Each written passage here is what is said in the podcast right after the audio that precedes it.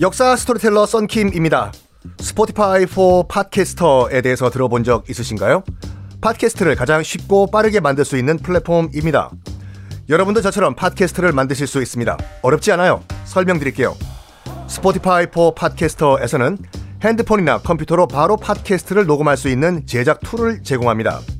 배경음악, 전환 효과음, 그리고 자동으로 음질을 향상시키는 기능 등등 한 곳에서 녹음부터 편집까지 팟캐스트를 빠르고 쉽게 만들 수 있습니다. 이렇게 만든 여러분의 팟캐스트는 Spotify for Podcasters를 통해서 애플 팟캐스트, 구글 팟캐스트 등 여러 다른 플랫폼에도 한 번에 배포하고 한 곳에서 관리할 수가 있습니다. 여러분이 팟캐스트를 만들기 위해 필요한 모든 것들을 한 곳에서 모두 무료로 제공합니다. Spotify for Podcasters 앱을 다운로드 받고 지금 바로 시작해 보세요. 네, 여러분 안녕하십니까. 역사 스토리텔러 썬킴 인사 드리겠습니다. 인현 왕후가 시집을 딱 왔더니 남편은 이미 장옥정이란 여인에게 정신이 팔려 있어. 여보 나 좀 보세요. 싫어 싫어 나는 옥정이밖에 없어. 하고 있는데 아들이라도 낳아야 될 건데 아들이 또 태어나지 않아. 요 소현세자의 저주일까. 심지어 인현왕후는요. 앞에 있었던 인경 왕후는 딸이라도 낳지. 인현 왕후는 딸도 없어요. 아예 그냥 자식 씨가 말라버립니다.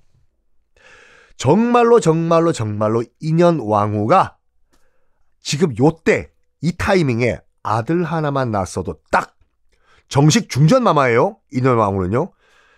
아들 하나만 딱 낳았어도 이 아들은 무조건 다음 왕이 일단 공식적으로 돼야 돼요. 만약에 인현왕후가 아들 만났어도 지금 모든 방송 작가분들 다 실직하고 장희빈 관련된 드라마, 영화 다, 다 존재하지 않고 해요. 인현왕후가 아들을 못 낳고 장희빈이 나중에 아들 낳으면서 드라마가 굉장히 풍성해졌죠. 자, 이제 이 숙종의 여인판, 여인 천하를 뒤흔들었던 장옥정 얘기 좀 나눠봅시다. 그래요. 나중에 장희빈이 되는 여인이고 또 숙종의 뒤를 이은 경종을 낳은 여인이에요. 인동장 씨였습니다. 안동 아니에요. 인동장 씨요. 집안 대대로 이 장씨, 인동장 씨는 역관이었습니다. 역관은 뭐냐? 역관, 통역과예요. 번역, 통역, 동시통역. 어, 장옥정의 아버지 이름은 장형이에요. 아버지도 역관이었습니다. 그리고 장옥정의 작은 아빠, 즉 자기 아빠의 동생 이름은 장현. 장현도 통역관이었어요. 여러분 요즘 드라마 MBC 드라마 연인 많이 보십니까? 아무리 봐도 거기 등장하는 남궁민과 저 썬킴은 비슷하게 생긴 것 같아요. 하지만 그 드라마 연인 보시면 이장현이란 사람 나오지 않습니까? 그 이장현이란 인물이 이장현은 극 중에서 가공 인물이에요.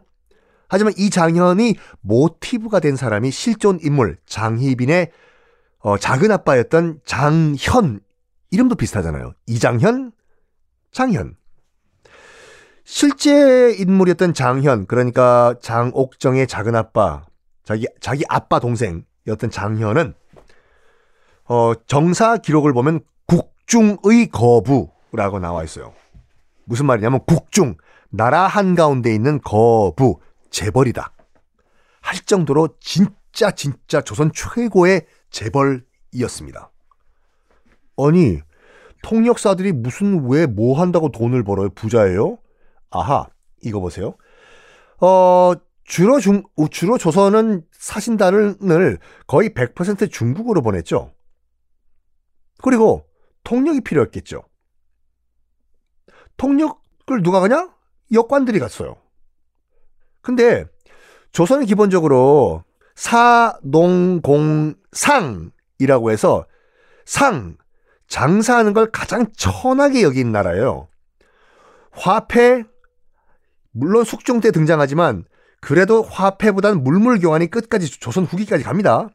그만큼 경제의 기역자도 관심을 안 가졌던 나라가 조선이에요. 사농공 상이니까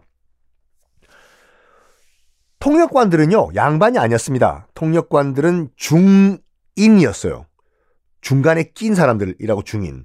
중인이 참 애매모호하거든요. 평민도 아니고 쌍놈도 아니고 노비도 아니고 그렇다고 해서 양반도 아니고 중간에 애매하게 낀 사람들을 중인이라고 부르는데 보통 기술직들을 중인들을 이 이었어요. 뭐 뭘 만든다든지 그 원래 기술 담당하는 사람들은 중인이었어요. 뭐 과학 연구하고 뭘 만들고 고치고 천문학 연구하고 통역하고 기술직들은 다 의사들 중인들이요. 이 가운데서 가장 그래도 파워가 센 중인이 역관이었거든요. 봐봐요. 왜 역관이었냐? 내 아무리 사대부고 양반이고 멋이고 간에 내가 중국 갔습니다. 전화도 없고 인터넷도 없고 아무것도 없어요. 여긴 외국 땅이에요. 난 중국말 한마디도 못해요. 셰셰 니하오도 못해요. 여때는 누가 갑이고 누가 을이에요? 당연히 통역사가 갑이죠. 여기선 뭐 외국 땅인데 얘 눈치 봐야 돼요, 지금 역, 역관들이요. 내가 뭐 중국 사람들을 뭘 말하는데 여기서 주, 통역 잘못 나쁜 마음 먹고 통역 잘못해버리면 이건요. 밥 한 그릇 내가 사 먹으려고 해도 통역사한테 다 의지해야 돼요. 나 여기 고수풀 좀 빼달라고 해라, 야. 어? 어 야, 야, 야, 고추장 좀 없냐? 물어봐. 야, 이 밥 이거 못 먹겠다, 야. 좀, 야, 야, 아우, 나 말이 안 돼. 야, 네가 좀 얘기해. 그래서 중인 가운데서는 역관, 특히 사신단 따라간 그 역관들이 가장 파워가 셌어요. 그리고 중국 여행이 지금이야 뭐 비행기 타고 한두 시간이면 가지만 당신은 베이징으로 걸어가는 게 편도 두 달이었거든요. 거의 뭐 목숨 걸고 가는 음, 그런 음, 여정이었기 때문에 뭔가 줘야 돼요. 역관들에게도. 뭘 주냐? 무역할 수 있는 권한을 줘요. 조선에서 홍삼 떼서 베이징 가서 팔고 역관들이 이거를 합니다. 물론 여러분 그 최인호 씨가 쓴 소설 거상 임상옥이라는 게 있거든요. 그 탤런트 이재용 씨, 이재용 씨는 삼성 부회장이고 아 이제 회장이구나. 어 탤런트 탤런트 이재용 씨가 등장했던 그 영 드라마가 조선 홍삼 파는 재벌 이야기잖아요. 임상옥.